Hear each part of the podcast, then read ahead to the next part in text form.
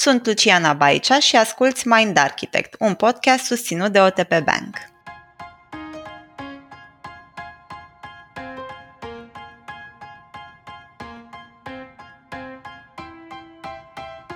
Cu siguranță toți suntem familiarizați cu pozițiile pro și contra din dezbatere. Toți am făcut măcar o dată în viață o listă de argumente pro și contra pentru a ne ajuta să luăm o decizie și probabil că am fost și în situația de a ne afla în tabăra pro sau contra a unui subiect de discuție controversat.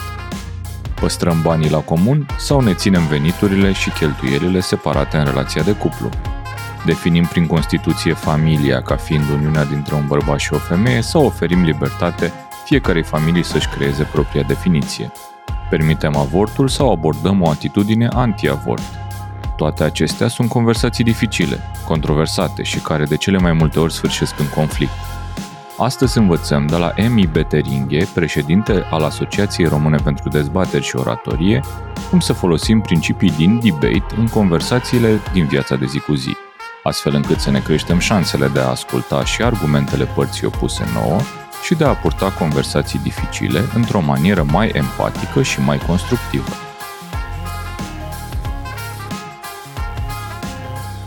Salutare, dragilor! Bine ați venit la episodul 2 din sezonul nostru 7, sezonul despre controverse. În episodul 2 venim cu o nouă unealtă care să completeze cele discutate în primul episod, cel despre gândire critică.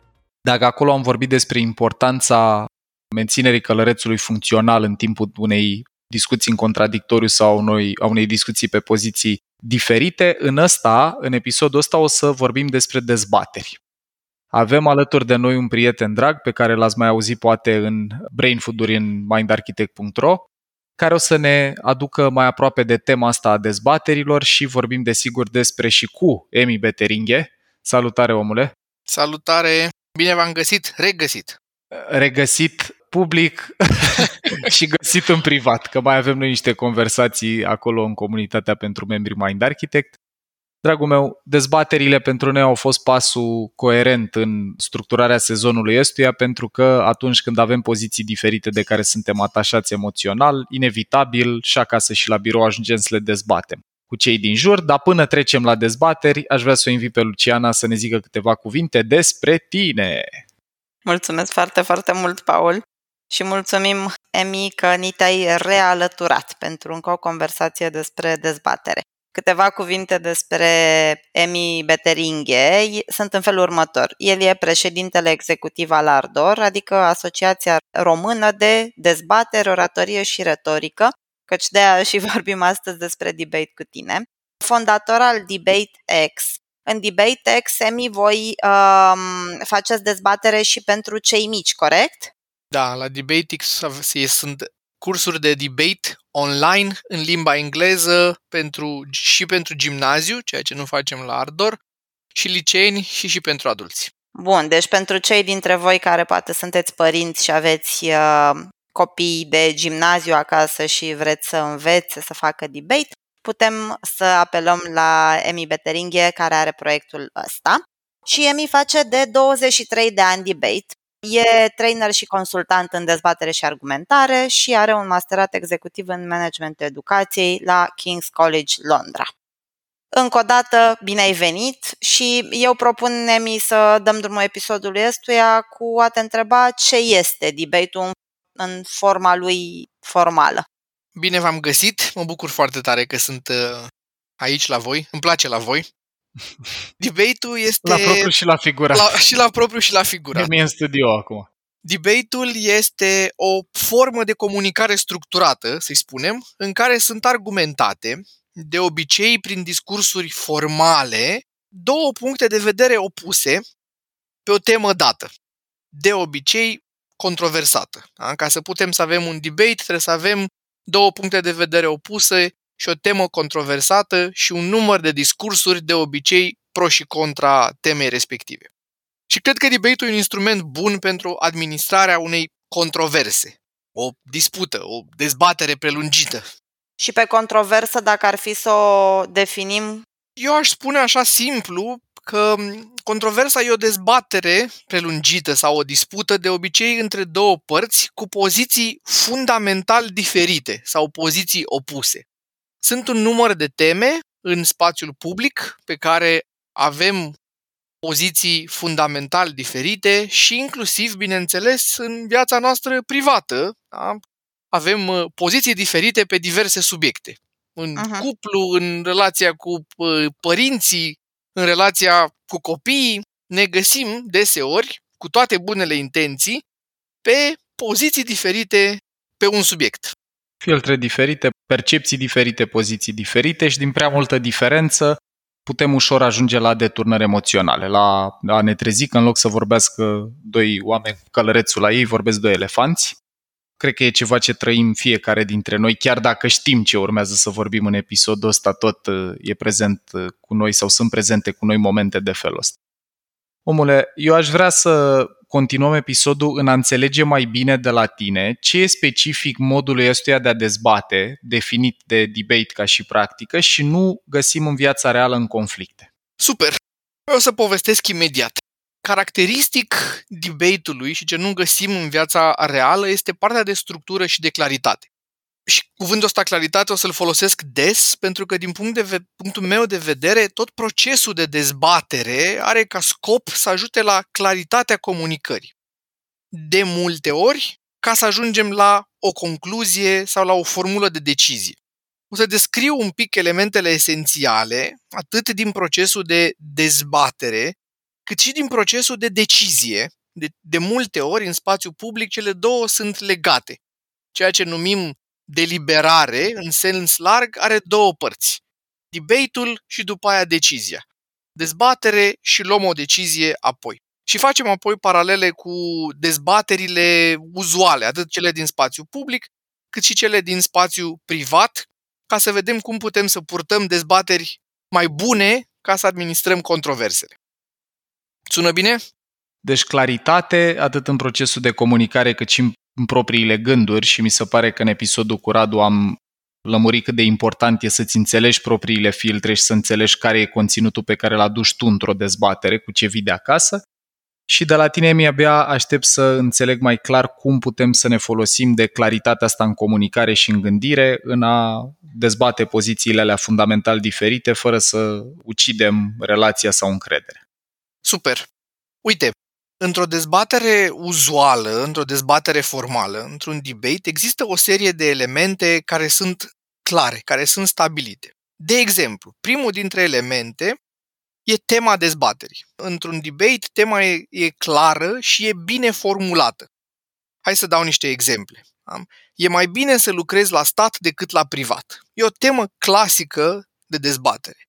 Ar trebui sau nu stopată finanțarea din bani publici a cultelor religioase. A fost o temă de dezbatere în spațiu public acum ceva vreme. Mm-hmm. Ar trebui scăzută vârsta la vot la 16 ani. Iar este o temă actuală în multe țări ca idee de a administra problemele de absenteism în procesul electoral. Adică în situațiile astea, tema e clară și e bine stabilită și are două părți care sunt relativ echilibrate pro și contra.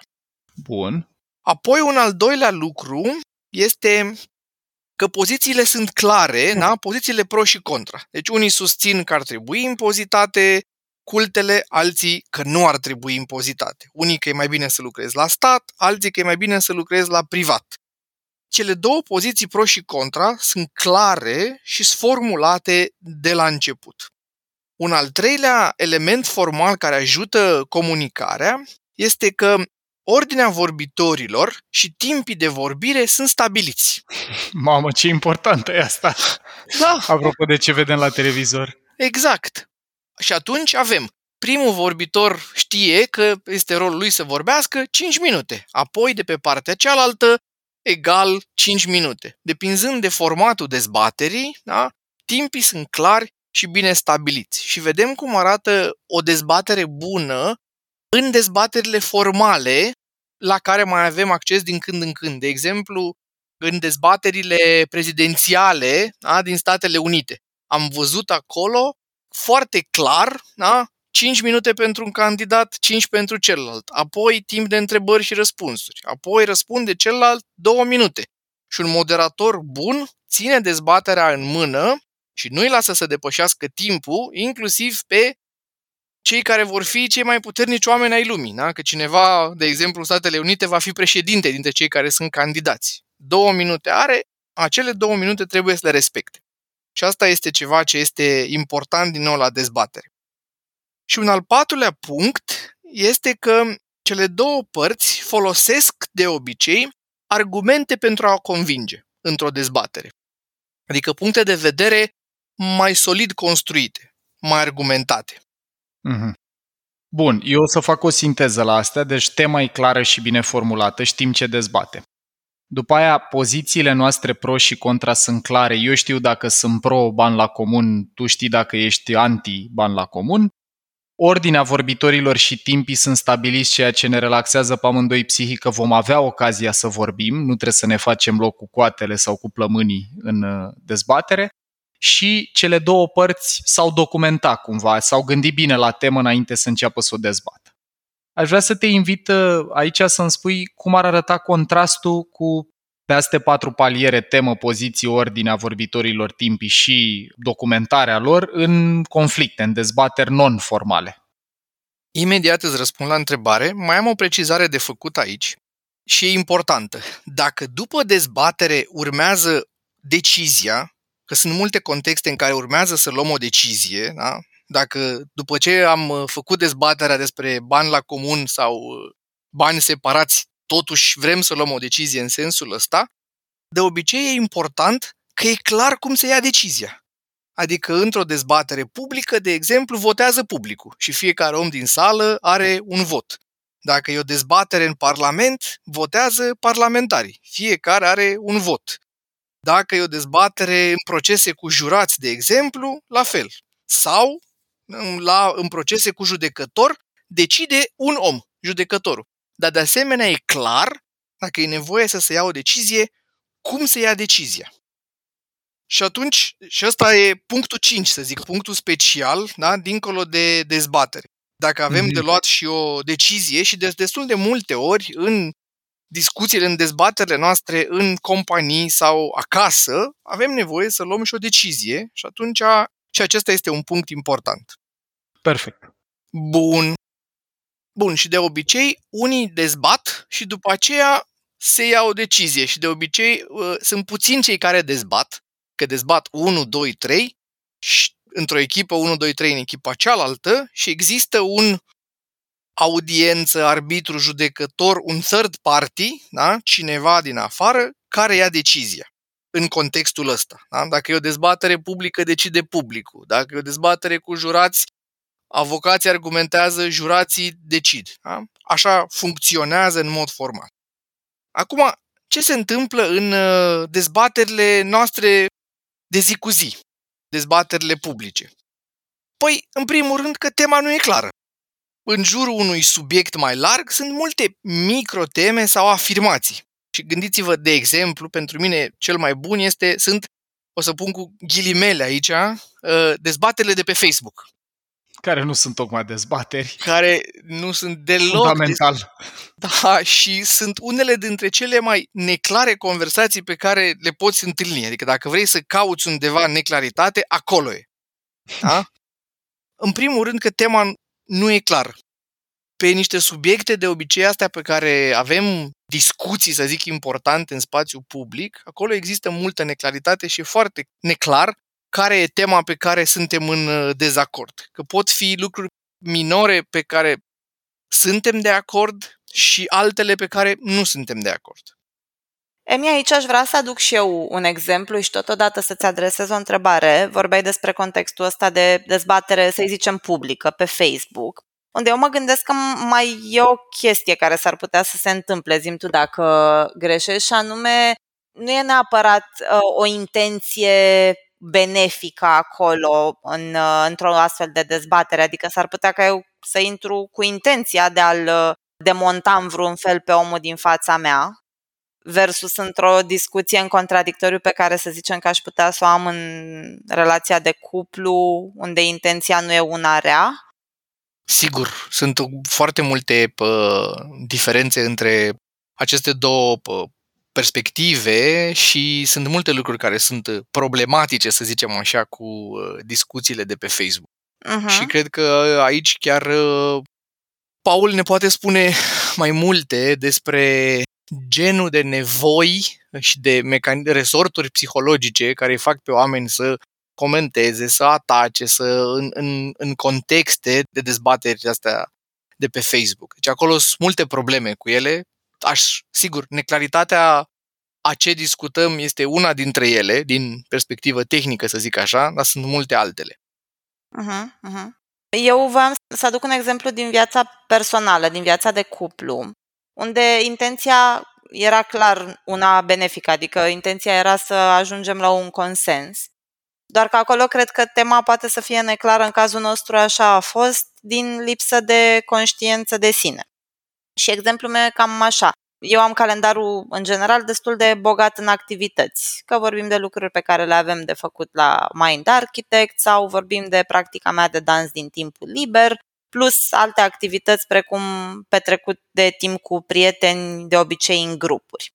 Și am pornit o dezbatere cu Alexandru, cu partenerul meu de viață în sensul ăsta, pe tema formulată de el, ar trebui să-ți faci mai mult timp pentru relație. În contextul ăsta eu am dat o propunere și anume să-mi eliberez o zi din săptămână care era alocată dansului pe seară și să o alocăm pentru relație, respectiv să ne facem planuri împreună. Dar răspunsul la momentul respectiv a fost că nu e despre cuantificare în zile a timpului petrecut împreună. Eu atunci am simțit o formă de deturnare, de iritare, că în mintea mea era că eu fac efort să eliberez timp și tu nu apreciezi. Și ce voiam să zic apropo de tema asta neclară e că la noi, în final, concluzia, după multă discuție, cu cât se poate de multă uh, blândețe unul față de celălalt, tema la care am ajuns în final era de fapt că avem nevoie să ne conectăm mai mult emoțional în relație. Este un exemplu de o temă formulată neclar care se întâmplă în viața ă, privată, respectiv în dezbaterile din viața de zi cu zi versus dezbaterile formale? Absolut. Și mă bucur de exemplu, chiar cred că e un exemplu foarte bun. Clarificarea lucrurilor despre care avem un dezacord este unul dintre lucrurile foarte bune de făcut. Și o să ajung la el un pic, uh, un pic mai târziu apropo de, de tips and tricks, pentru că ăsta e unul dintre, da, putem să anticipăm, asta e unul dintre sfaturi. Să clarificăm unde există acord și unde există dezacord.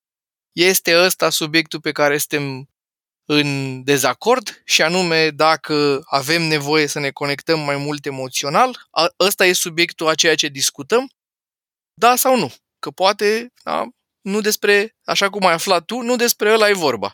Răspunsul la întrebarea rezolvă o zi în plus nevoia pe care o avem în relație era altă temă. Nu, nu acolo era dezacordul. Uh-huh. Și nu acolo era dezbaterea. Asta se leagă foarte bine de ce ne-a povestit și Radu în episodul 1 apropo de planurile astea de empatie valorică, cum le numește Jonathan Haidt, respectiv, Luci, dacă ne gândim și la PCM, la instrumentul pe care noi îl avem prezent în aproape fiecare sezon, din diferențe de filtre, fie ele filtre de conținut sau de proces, și dragilor, aveți mai multe detalii despre ele și în podcast și în materialele din mindarchitect.ro, putem să ne trezim că vorbim despre același lucru în aceeași limbă română și fiecare dintre noi ne referim la aspecte complet diferite ale lucrului aluia. Pentru unul dintre noi poate ca timpul petrecut împreună să fie ceva măsurabil, cuantificabil, celălalt se referea la calitatea timpului sau la intenția unui partener de a genera momente proactiv de uh, conectare în cuplu.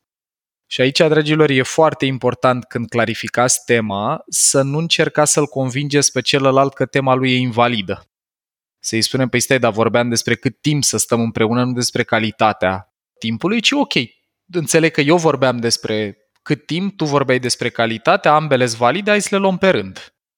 E foarte important să vă dați seama și că orice temă are mai multe straturi la care e discutată și acolo e important nu doar să fie clară tema, dar să fie clar și care e stratul din tema mare pe care îl adresăm în conversația curentă. Bun. Super. Pe subiectul temă, Emi, ne-am Super. lămurit. Next. Super. Mersi frumos, Paul. Foarte bună. Cu drag. Foarte bună clarificarea asta. Numărul 2, și asta este de asemenea foarte întâlnit, este că nu e clară poziționarea. dacă ești pro sau dacă e contra. De asemenea, dacă, dacă urmărim discuții sau dezbateri, da, așa numite, de la televizor sau de pe Facebook, etc., de multe ori nu ne e clară poziționarea celor care sunt în discuție. Dacă e pro, dacă e contra, dacă e... Și asta iar este un lucru care generează foarte multă confuzie și nu ajută la a merge mai departe. Asta cu pro și cu contra mi se pare că în situațiile astea tensionate din discuții la birou sau acasă, e ceva ce s-ar putea să nu ne fie clar conștient, dar de cele mai multe ori emoțional, cum am învățat încă din episodul 2, sezonul 1, elefantul e atașat de ceva, ne-a reiterat ideea asta și Radu că în dezbateri noi ajungem în context de dezbatere tocmai pentru că fie și inconștient suntem atașați de o poziție și când celălalt o contestă, avem înclinația să ne rigidizăm, să trăim de turnări emoționale și să nu mai rămânem nici empatici, nici cu gândire critică și nici capabil să urmăm pașii ăștia. Emi, spunem dacă ți se pare o idee bună ca în contextul clarificării pozițiilor să-l întrebăm pe celălalt. Deci eu ce înțeleg de la tine e că pentru tine nu funcționează, nu știu, unul muncește, unul stă acasă cu copilul. Ce înțeleg de la tine e că tu ești confortabil cu a ne pune banii la comun. Sau oricare ar fi tema aia intensă emoțional. Ajută genul ăsta de întrebare în contextul clarificării pozițiilor? Foarte mult, foarte mult ajută. Și aici o să fac, uh, apropo de ce ai spus tu, Paul, și de toată discuția asta, o să fac uh, un comentariu care îl păstram pentru la sfârșit și pe care sigur l-ați văzut în diverse forme în cultura populară și anume ăla că being, în engleză sună mai bine, being married is more important than being right. Da? Mm-hmm. Adică... Sau ca întrebare, vrei da. să ai dreptate sau vrei, vrei să ai o relație? Sau vrei să ai o relație, exact. Deci asta este fundamentul pe care orice discuție, din punctul meu de vedere, și orice dezbatere ar trebui să se, să se poarte. De altfel, și în, dis- în dezbaterea formală există o serie de elemente care încurajează asta. Există un gest, de exemplu, la finalul unei, unui debate, oriunde s-ar uh, desfășura el, sunt invitați participanții la final să-și dea mâna, să traverseze camera și să-și dea mâna simbolizând astfel că a fost despre idee și nu despre oameni Individ. și că în continuare mm. sunt prieteni. Cu atât mai mult Poate. în contexte în care, în altfel de contexte, e cu atât mai important ca ăsta să fie focusul nostru. Aici eu aș veni și cu completarea de care noi am vorbit în materiale despre coaching și poate e ceva de luat din practica de coaching și anume să te uiți la celălalt într-o lumină bună, chit că nu ești de acord cu gândirea sau cu comportamentul lui. Am vorbit și în episodul despre comunicare non-violentă, cât de important e când dezbatem ceva să nu vorbim despre cum e interlocutorul, ci despre ideea lui sau comportamentul lui sau datele pe care ni le pune pe masă, nu despre cum e el ca persoană, că acolo în mod universal, dacă discuția devine despre persoană, oamenii devin defensivi, le apăsa butonul cu statut în mod negativ și spațiul ăsta de claritate, de funcționare prefrontală, de călăreț în putere, dispare. Bun. Mai avem două, trei elemente de comparat. Mai avem două, trei elemente. Da? Deci am zis că tema nu e clară, pozițiile nu sunt clare de obicei, de asemenea, nu există în mod uzual ordine sau limite la cine cât vorbește. Mamă, cum asta este, mi se pare cea, una din cele mai importante. Eu o văd și în mediul business în care oamenii, de exemplu, care au mai multă energie, sunt mai orientați către exterior energetic, sunt extroverți sau sunt uh, temperamental mai intenși, au inclinația să sufoce dezbaterea cu totul pentru că cei care n-au aceeași abilitate în a-și face spațiu în discuție, nu-i ajută fie plămânii, fie inițiativa la fel de ușor, nu mai apucă să-și spună punctul de vedere și asta duce la extraordinar de multă frustrare. Aici, Emi, o idee ar fi poate și acasă, nu doar în dezbatere formală sau și la birou, nu doar în dezbatere formală, să ne asigurăm la început că toată lumea are ocazia să vorbească, chit că asta presupune să normăm felul în care urmează să dezbatem. Eu încurajez asta foarte mult. Chiar am avut uh, zilele astea uh, un curs de argumentare cu o companie în care am lucrat cu top managementul pe argumentare și dezbateri și ăsta a fost unul dintre lucrurile care poate părea simplu, dar face O diferență extraordinară de mare, fix din motivele pe care le-ai menționat tu mai devreme, Paul. Deci în dezbaterile de board, da, unul dintre lucrurile din uh, take-away-urile lor, lucrurile cu care au plecat din, uh, din curs, a fost uh, o încercare de a structura mai bine felul în care își poartă discuțiile de management și de a aloca timp pentru asta și pentru fiecare dintre ei, astfel încât să se asigure că fiecare este auzit și că se diminuează frustrările. Extraordinar de important acolo unde putem să-l facem. Și și dacă discutăm despre un context informal, da, acasă, putem să spunem ceva simplu. Uite, propun să facem un tur de masă și să spună fiecare ce părere are pe scurt. Mm-hmm. Măcar atât. Dragilor, eu aud așa niște gânduri, poate, care apar în mintea ascultătorilor și s-ar putea să zică, da, bă, dar cine are, mă, timp sau energie să vorbească așa? Pe asta e artificial.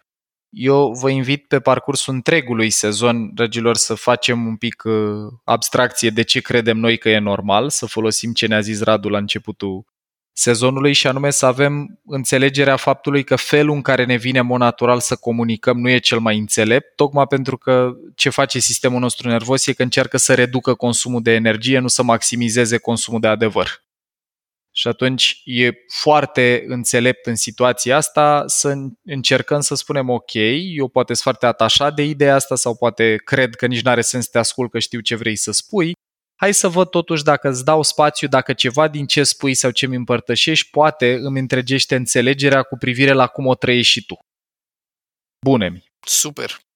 Ce se mai întâmplă, de asemenea, în uh, dezbaterile non-formale da, este că părțile folosesc rare ori argumente, adică păreri argumentate solid, de multe ori afirmații, argumente incomplete, atacuri la persoană.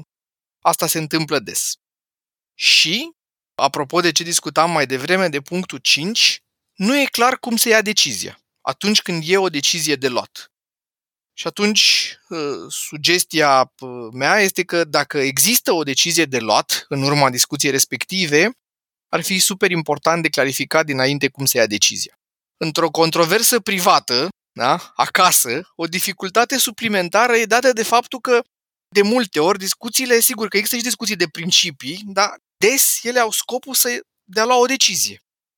Și apropo de ce ziceam mai devreme, cei doi debateri da? sunt după aceea și cei care trebuie să iau o decizie. Ei sunt și Parlamentul sau juriu, da? cei trei ca să iau o decizie și mai sunt și unul la unul cu vot egal.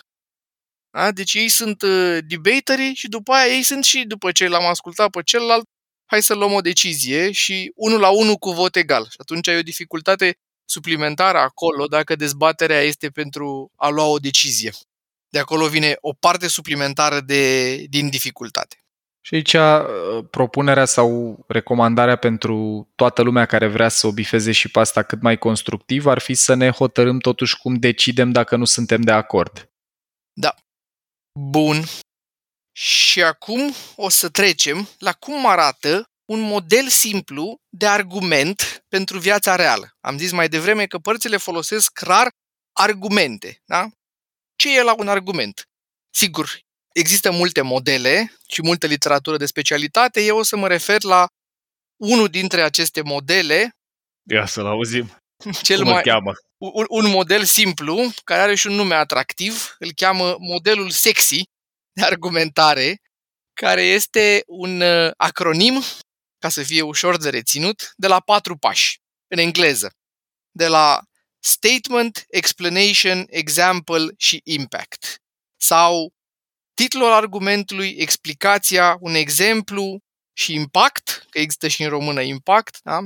care e răspunsul la întrebarea de ce e important pentru cine e important. Hai să le luăm pe rând. Uh-huh. Statement este titlul argumentului da? sau ideea principală. Primul motiv pentru care susținem tema sau nu susținem tema. Apoi, urmează în mod evident explicația da? și în conversația naturală. Eu sunt de acord că ar trebui să ne ținem, uh, dacă tema este ar trebui sau nu să ne ținem banii la comun, există o sumă de motive. Da? Ar trebui să ne ținem banii la comun pentru că, da? și ăla este statementul, primul. Și după aia urmează explicația. Pentru că, da, să zicem că primul argument este să ne ținem banii la comun pentru că este Transparent. este transparent. Da? Ăsta ar putea să fie primul. Și după aia explicăm. De ce e transparent? Cum funcționează? De ce e important să fie transparent? Da? Vă- Pașii logici pentru care, dacă ținem banii la comun, este transparent. După aceea, după ce am explicat, da? Da. este foarte util, apropo de ce ziceai și tu, Paul, mai devreme cu filtrele diferite, pentru că ajută la clarificare, să dăm un exemplu din viața reală. Minunat. Să simulăm, practic, ideea abstractă pe care am zis-o la statement și la, ex- la explicație. Acum, cu exemplu, o simulăm, practic, să ne aliniem înțelegerea pe subiect. Exact. Bun. Uite, vecinii noștri, Andreea și Radu, au banii la comun și s-a întâmplat așa și așa și așa lu- pentru Sunt împreună ei, de atâția ani. pentru Vecinii ei cu tare, lucru de care spuneam mai devreme. Da? I-a ajutat Mhm. transparența să capete mai multă încredere unul între altul, să-și sudeze relația, etc. Da? E un exemplu foarte clar care ilustrează da? mecanismul descris anterior. Și ultimul pas, al patrulea, este impact, adică răspunsul la întrebarea și de ce e asta importantă. Pentru că de destul de multe ori pasul ăsta e, avem impresia că e implicit, dar nu este. Adică de ce e important să avem transparență în ceea ce privește administrarea banilor în cuplu? Ăsta este răspunsul, da? întrebarea pe care ar trebui să o punem. Eu unde aș vrea să fac uh, oamenii atenți din pașii ăștia, deci vorbim încă o dată, statement pe care l-am tradus titlul argumentului, Da? Explicația, care e mecanismul intern, e, aici aș vrea eu să pun un pic uh, focus pe asta. Dragilor, explicația, așa cum ne-a povestit și Radu în primul episod, poate de multe ori să fie o post-raționalizare care susține poziția noastră emoțională. Și chiar dacă în dezbateri noi vă prezentăm pașii ăștia și vă recomandăm să-i folosiți, e extraordinar de important să nu uitați de componenta aia de empatie afectivă, pune-te în pielea celuilalt, încearcă să-i simți starea sau poziția emoțională din care operează, empatia cognitivă în care sunt curios și încerc să strâng argumente și să înțeleg perspectiva celuilalt, nu să o combat, și empatia aia valorică, respectiv a vorbi aceeași limbă, uh, fie că ne uităm din perspectiva lui Jonathan Haidt, chit că ne uităm din perspectiva diferențelor de personalitate, de cultură sau educație, să ne dăm seama că vorbim despre același lucru. Deci componenta asta cu a explica de ce credem ceva e cea pe care eu vă încurajez să vă concentrați mai mult, că nu ne vine natural, consumă multă energie să-ți dai seama de ce crezi ce crezi sau de unde, când ai învățat că e periculos să-i ții la comun sau că e bine să-i ții separat sau genul ăsta de introspecție cere resurse prefrontale serioase și știm că dacă are de ales creierul nostru nu prea vrea să consume energie. Bun, Emi. Exemplele, cu cât sunt mai utile, presupun, pentru celălalt, cu cât ei sunt mai familiare, cu atât e mai ușor să găsim tărâmul comun. Absolut. Iar componenta aia de impact, de ce e foarte importantă, e că îl ajută pe interlocutorul nostru să înțeleagă că pentru noi lucru pe care îl dezbatem chiar contează și să înțeleagă, de pildă într-o dezbatere de asta cotidiană, cum ne-a mai descris și Luciana în cuplu, că, băi, nu e despre câte zile stăm împreună, e despre calitatea uh, interacțiunii noastre sau despre cât de multă intenție e pentru fiecare membru al relației să petreacă timp cu celălalt. De cele mai multe ori componenta asta de impact, cel puțin în practica mea în comunicare, mai rotunjește înțelegerea celor care dezbat despre, bă, de fapt, despre ce e discuția asta? E despre unde ai lăsat cana pe masă sau e despre faptul că simt că doar eu muncesc în relația asta, care e o temă mult mai profundă, cu mult mai multă încărcătură emoțională. Super. Și atunci când punem întrebarea, adică dacă reușim să ne creăm exercițiul de a ne pune întrebarea și de ce e important, ne o clarificăm în primul rând pentru noi și Mhm. mm-hmm. sigur e super sănătos să o clarificăm în primul rând pentru noi și apoi și pentru celălalt. Hai să dăm și un exemplu de cum ar putea să arate asta într-o conversație privată. Și am luat uh, o temă care știu că cel puțin în cercul meu de prieteni uh, este o temă dezbătută. De exemplu, da, ar putea să fie tema dacă ar trebui ca Matei să meargă la o școală privată mai degrabă decât la o școală publică.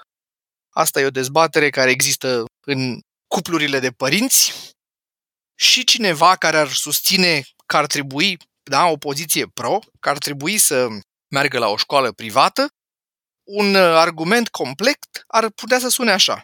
Statementul, da, sau primul motiv, primul argument. Într-o școală privată există un risc mai scăzut de abuz emoțional. Asta aș spune eu. Da? Dacă aș fi eu cu pă, soția mea Cristina în conversația asta, da? eu aș spune, look, într-o școală privată există un risc mai scăzut de abuz emoțional.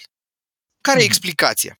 Într-o școală privată, confortul psihologic și emoțional al copiilor e o prioritate. Pentru că nu sunt ieftine de obicei, părinții plătesc bani, școlile private sunt mai sensibile da? și pentru că sunt în sistemul de piață la acest lucru da?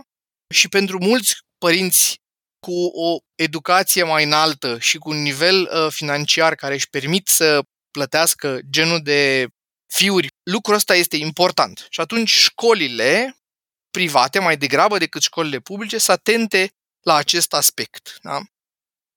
De exemplu, și acum asta a fost explicația. Luăm un exemplu. De exemplu, la Questfield, profesorii au cursuri speciale despre ce înseamnă siguranța psihologică la copii pentru toate vârstele.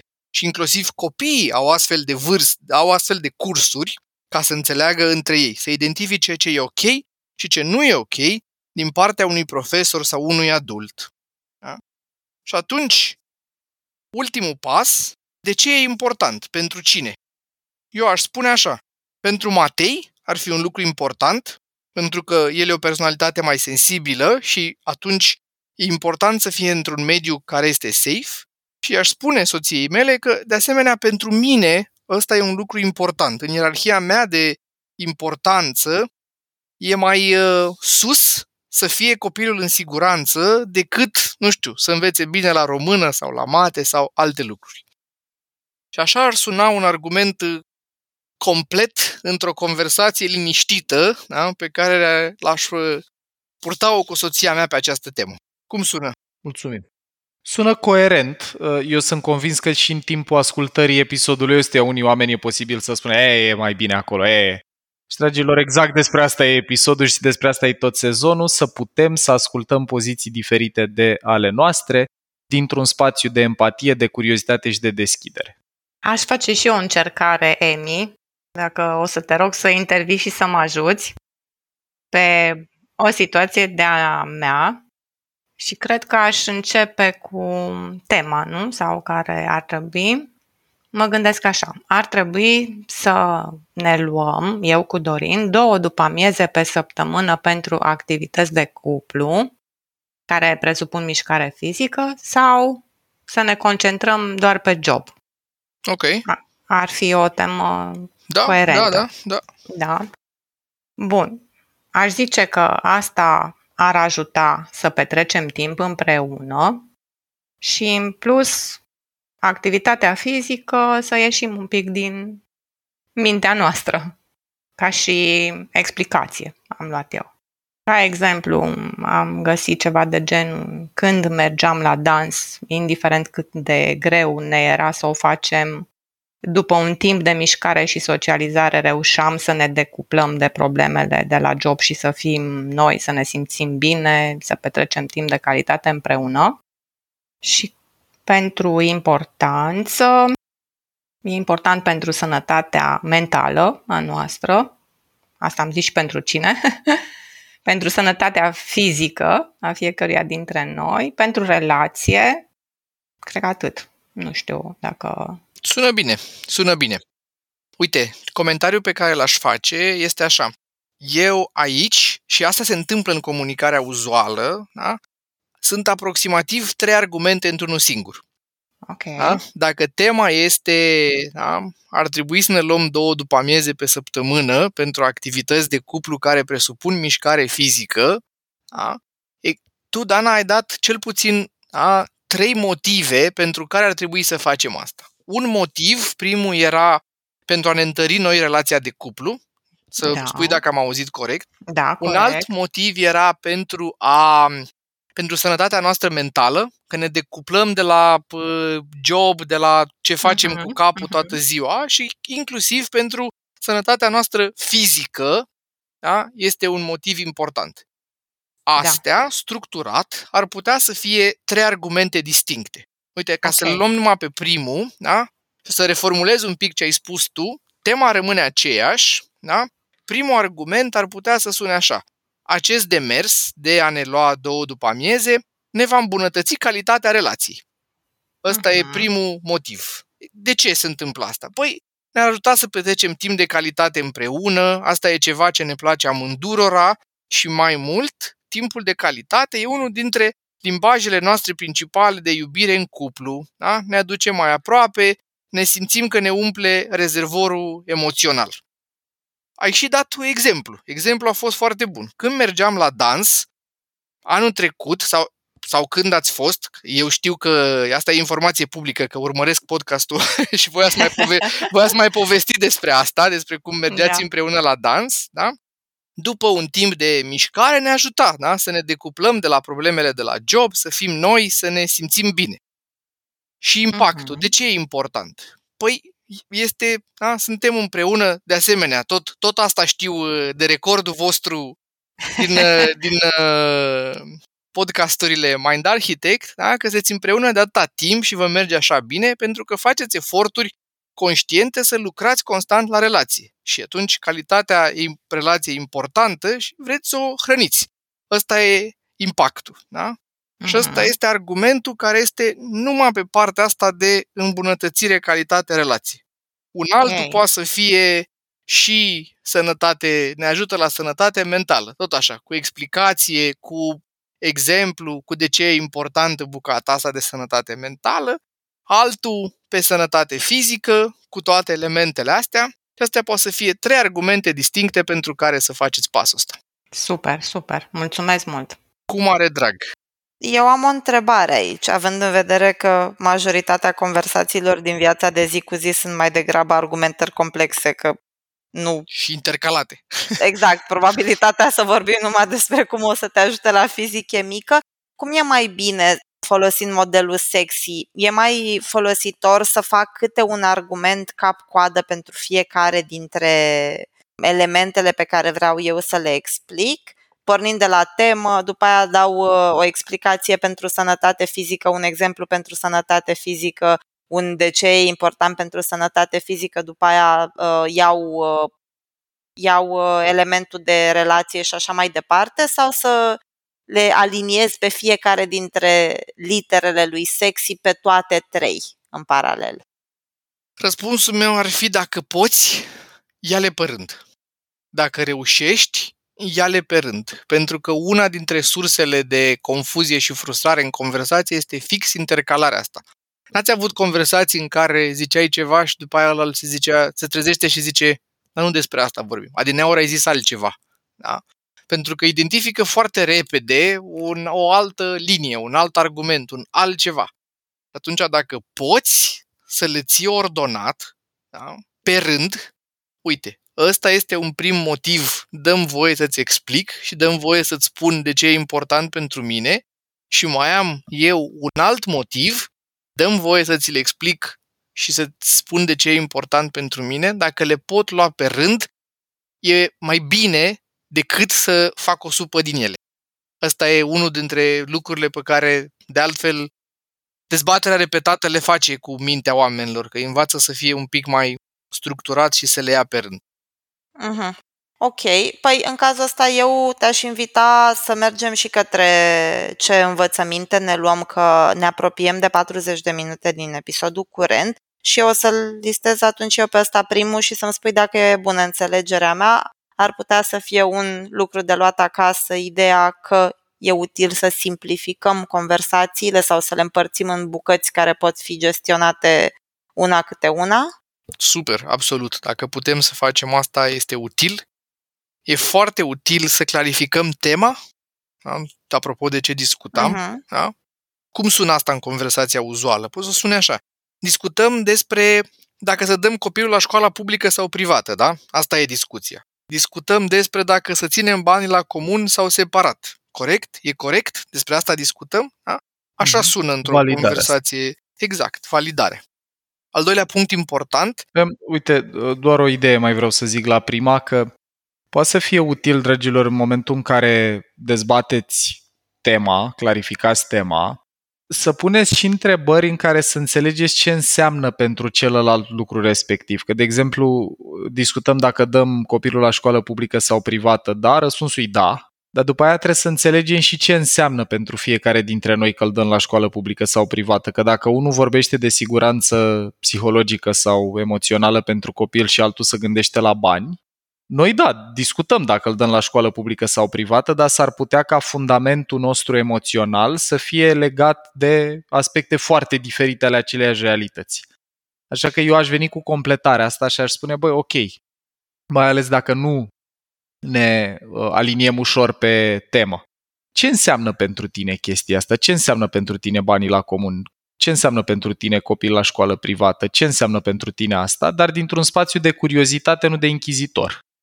Adică ton blând, calm, cu respect și cât de mult să poate empatie față de poziția celuilalt. Mersi, Paul. E o intervenție foarte bună și acum na, noi avem timp limitat la dispoziție, dar ce vreau uh-huh. să-ți mhm. spun este că să știi că într-o dezbatere formală ăsta este primul lucru pe care îl face primul vorbitor afirmator, adică definește lucrurile care sunt poate neclare. Și mă bucur că ai făcut intervenția asta, că din tot ce înseamnă o dezbatere, cumva, de dragul simplității pe ăsta îl, îl sărisem, ca să zic mhm. așa, dar mm-hmm. este super util, sigur, să ne fie clar că înțelegem foarte bine despre ce discutăm și lucrurile alea de care povesteai tu, care apar în conversațiile astea, gen argumentul financiar, argumentul siguranței, habar n-am, uite, de exemplu, în dezbaterea despre școli, apare des argumentul timpului petrecut până acolo. Astea sunt argumente diferite, de o parte și de alta, care apar în dezbaterea asta. Câți bani ne costă, cum arată viitorul, cât de departe este școala, toate astea se pot concretiza în argumente distincte de o parte și de alta. Al doilea punct important de luat acasă a, este să stabiliți pozițiile dacă puteți și să alocați un timp pentru discuție măcar, dacă nu pentru fiecare vorbitor, să zicem așa. Da? Cum sună asta? Poate să sune foarte informal de genul hai să discutăm 30 de minute, e ok?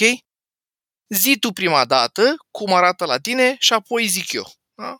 Așa sună da? în viața de zi cu zi. Asta mi se pare foarte util, că nici nu sună artificial ce ai zis. Exact. Însă și de asta, să spunem, bă, uite, eu simt că am energie în seara asta doar să aud care e poziția ta, dar n-am energie să ducem asta până la final vreau doar să înțeleg ce e important pentru tine și cum o vezi tu și să mă gândesc. Deci a stabili poziții și mai ales timpul ăsta sau cum interacționăm, în business nici nu mai vorbesc, că nu-l avem pe Dorin cu noi în înregistrarea asta, dar el sunt sigur că ar fi dat exemple multe din business unde când nu se întâmplă asta, ori te trezești că vorbești în două ore ceva ce puteai să vorbești în 20 de minute, ori poți să te trezești din contră că pleci de la, dintr-o dorință de uh, certitudine apăsată pozitiv de clarificare și te trezești că ai intrat în discuție cu nivelul de energie jos, după ce s-au schimbat două, trei idei divergente, poate a fost și un ton mai tăios, vorbesc de elefanți. Clar. Și asta e o prelungire bună la următorul punct pe care vreau să-l menționez, mai ales în o conversație privată, de asta acasă, plecați întâi de la lucrurile cu care sunteți de acord. Da? De exemplu, da? în conversația despre școala copilului. Suntem amândoi de acord că orice școală ar fi trebuie să fie la maxim 20 de minute cu mașina, da? Da, bun. Atunci dacă avem un acord, încercăm să avem acord pe cât mai multe lucruri ca să clarificăm unde e dezacord. Da? Dar dacă plecăm cu baza asta, de care sunt lucrurile pe care suntem deja de acord, dezbaterea are premize semnificativ mai bune. Dăm voie să dau un exemplu aici că mi se pare absolut genial punctul ăsta. Deci, dragilor, încercați să găsiți tărâmul comun pentru că ăla apasă familiaritate pozitiv interlocutorului și mobilizează chimicale care dau stări de încredere.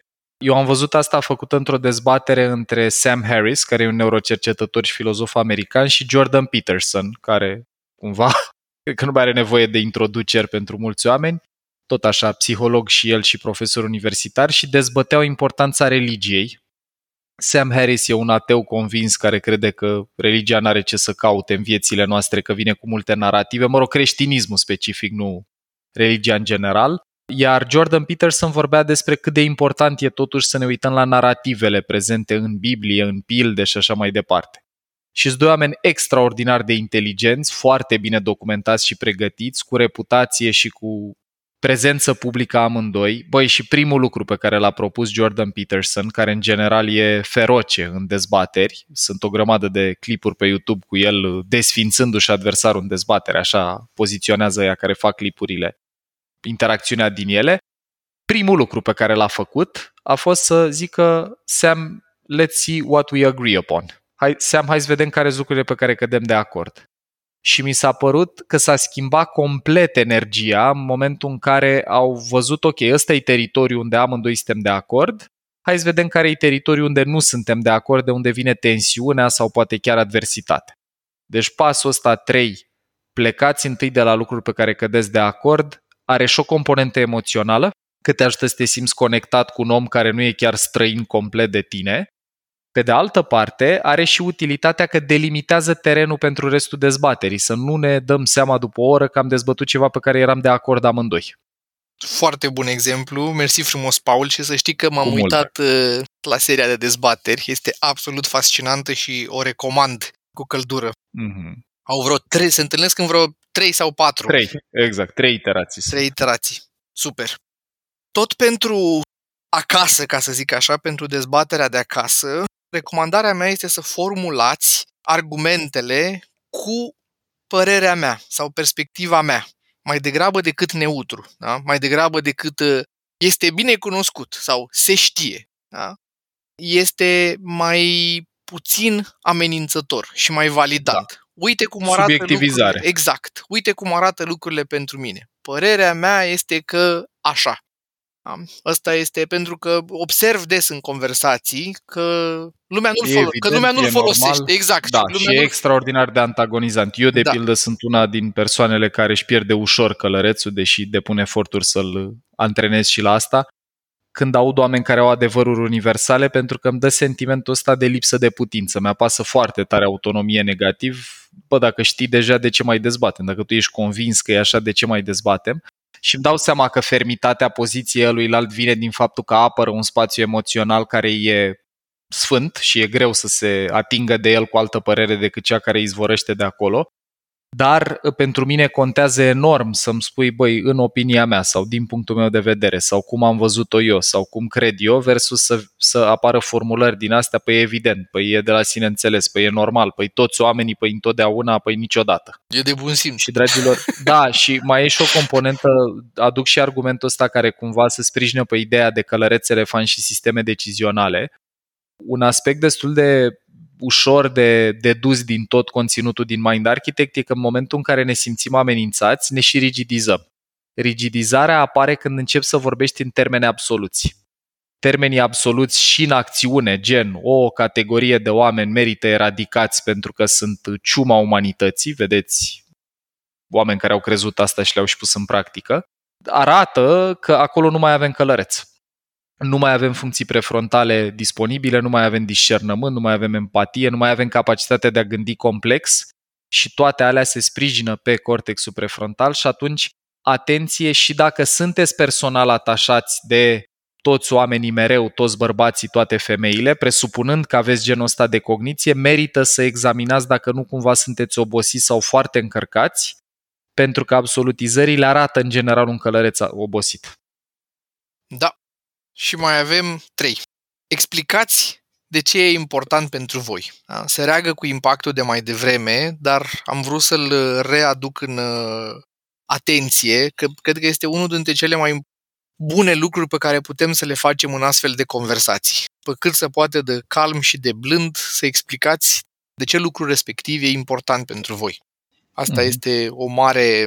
dezamorsează foarte mult în conversații, mai ales în conversațiile unul la unul creează mm-hmm. o înțelegere da? dincolo de cuvinte. Foarte util ăsta și legat de modelul Scarf apasă certitudine pozitiv, că mă ajută să înțeleg că la tine nu e despre căni, e despre corectitudine în relație. La mine nu e despre faptul că, habar n-am, vreau să metalez statutul financiar cu școli particulare, e despre faptul că mă îngrijorează siguranța emoțională a copilului în experiențele mele cu școli publice. Și, dragilor, inclusiv asta, spune în experiențele mele cu școli publice, nu în general la școli publice e nasol, ajută enorm că îi dă lui alt sentimentul că, ok, eu pot să completez experiențele tale cu experiențele mele și să găsim ceva ce merge pentru amândoi. Bune, ultimele două? Penultima, și asta e interesant cumva, nu încercați neapărat să ajungeți la o concluzie sau o decizie atunci pe loc. Adică Foarte mai, smart. mai ales atunci când se pune problema de uh, subiecte de astea importante, da? Există, și aici sunt convins, Paul, că tu poți să ne povestești mai mult, uh, oamenii își schimbă părerea în timp, da? procesul de persoasiune, de aderență la o idee durează, da? ai nevoie creierul să rumege, cum spuneai tu în alt podcast, să o ia nițel și pe alt derdeluș, până când să poată să spună pe gură da, mai ai convins. dreptate sau, da, sau, ai, de sau ai vedere. dreptate. Da. Da? Da. Și atunci asta e că e, ar trebui să luăm așteptarea să nu neapărat, mai ales pe subiectele grele sau importante Mm. din familie, Exact. nu neapărat să, să avem așteptarea să le Să tranșăm, tranșăm. pe loc. Exact. Exact, omule. Dragilor, completez ideea asta și cu argumentul neuro și anume cu cât consumăm mai multă energie și rămânem fără ea, cu atât o să operăm mai mult cu acele bias-uri de care vorbea Radu, respectiv scurtăturile mentale, și s-ar putea să ne dăm seama că într-o problemă sau o temă de divergență care avea 10 soluții diferite, noi ne-am concentrat două ore pe două soluții pentru că alea erau cele la care ne-au dus scurtăturile mentale. S-ar putea ca administrarea vieții în familie să fie avut 10 rezolvări, dar noi ne-am concentrat pe bani împreună sau bani separat pentru că sunt cele mai la îndemână și am consumat mai puțină energie să le accesăm pe alea.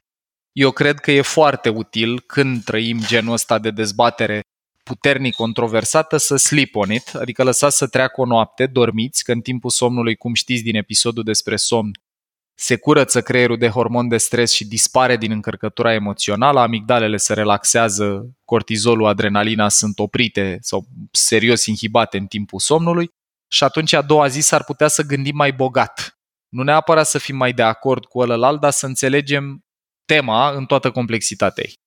Mă leg aici, Paul, apropo de o altă învățătură din episoadele de podcast pe care nu o aveam pregătită este că e foarte important și când avem această conversație. Adică de foarte multe Mm. ori dezbaterile importante se poartă la sfârșitul zilei, când au venit oameni- amândoi de la serviciu după o zi super obositoare și inclusiv eu mi-am schimbat uh, felul de a discuta și de a și mai ales momentele. Adică dacă nu țineam cont de lucrul ăsta, acum țin cont de când port dez- dezbaterile importante. Și asta nu se întâmplă niciodată seara. Se întâmplă Perfect. în weekend, se întâmplă dimineața. Și ultimul, pe care l-am mai povestit astăzi, dar vreau să-l Dar merită încheiat cu merită el. încheiat cu el, este că absolut este mai important să ai uh, o relație decât să ai dreptate. Indiferent cu cine e relația aia, notă de subsol, dragilor, asta nu înseamnă că trebuie să renunțați la cine sunteți, la credințele sau valorile voastre, ci să putem dezbate divergențe într-o manieră care la propriu lasă loc de bună ziua. Chit că e vorba de birou sau de acasă, pentru că într-o cultură și într-o școală în care trebuia să avem dreptate mai mult decât să fim prieteni sau să avem relații cu cei din jur, majoritatea noastră ajungem în viața adultă în dezbateri unde pe pilot automat când suntem obosiți încercăm să apărăm adevărul nostru care de cele mai multe ori omoară relația. Ziu Perb. Emi, îți mulțumesc maxim, Luci, Dana, mi se pare că e un episod așa de fundație, nu doar pentru sezonul ăsta, ci pentru comunicare în general și vă mulțumesc tare că l-am făcut împreună. Foarte Cu mișto. mare drag. Omul, unde te găsesc uh, ascultătorii dacă vor fie să își trimită copiii la debate, fie dacă vor să învețe sau să aducă debate-ul în organizațiile din care fac parte sau dacă vor să-ți mulțumească, pur și simplu, pentru episodul ăsta, unde te găsesc. Pe mine mă găsesc pe debatex.ro debatex.ro și pe ardor.org.ro Bun. Mulțumim, Maxim, și eu simt să închei uh, episodul ăsta reamintindu-vă că atât gândirea critică cât și pașii ăștia din tehnica de dezbateri ne pot salva la propriu relațiile și acasă și la birou.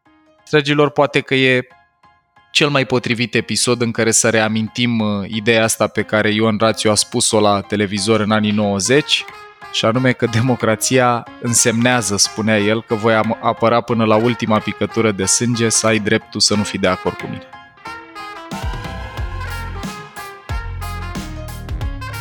Ai ascultat un episod din podcastul Mind Architect al lui Paul Olteanu și al invitaților săi, Dorin, Dana și Luciana. Dacă ți-a plăcut acest episod și îți dorești să afli mai multe, te invităm să descoperi pe mindarchitect.ro un ecosistem de învățare creat special pentru cei care vor să facă neuroștiința și psihologia parte din viața lor de zi cu zi. Conținutul Mind Architect nu este destinat și nici nu trebuie interpretat ca fiind utilizabil pentru a diagnostica, trata, atenua, vindeca, preveni sau un alt mod a fi utilizat pentru orice boală sau condiție medicală. Nici nu trebuie considerat substitut pentru consultație psihologică sau muncă terapeutică. Podcastul Mind Architect poate fi ascultat în continuare gratuit pe rețele de podcasting precum Spotify, Apple Podcasts, pe canalul de YouTube Mind Architect sau pe mindarchitect.ro. Și dacă ai în preajma ta alte persoane care crezi că ar avea de câștigat din genul acesta de cunoaștere, ne-am bucurat tare să le dai și lor un share.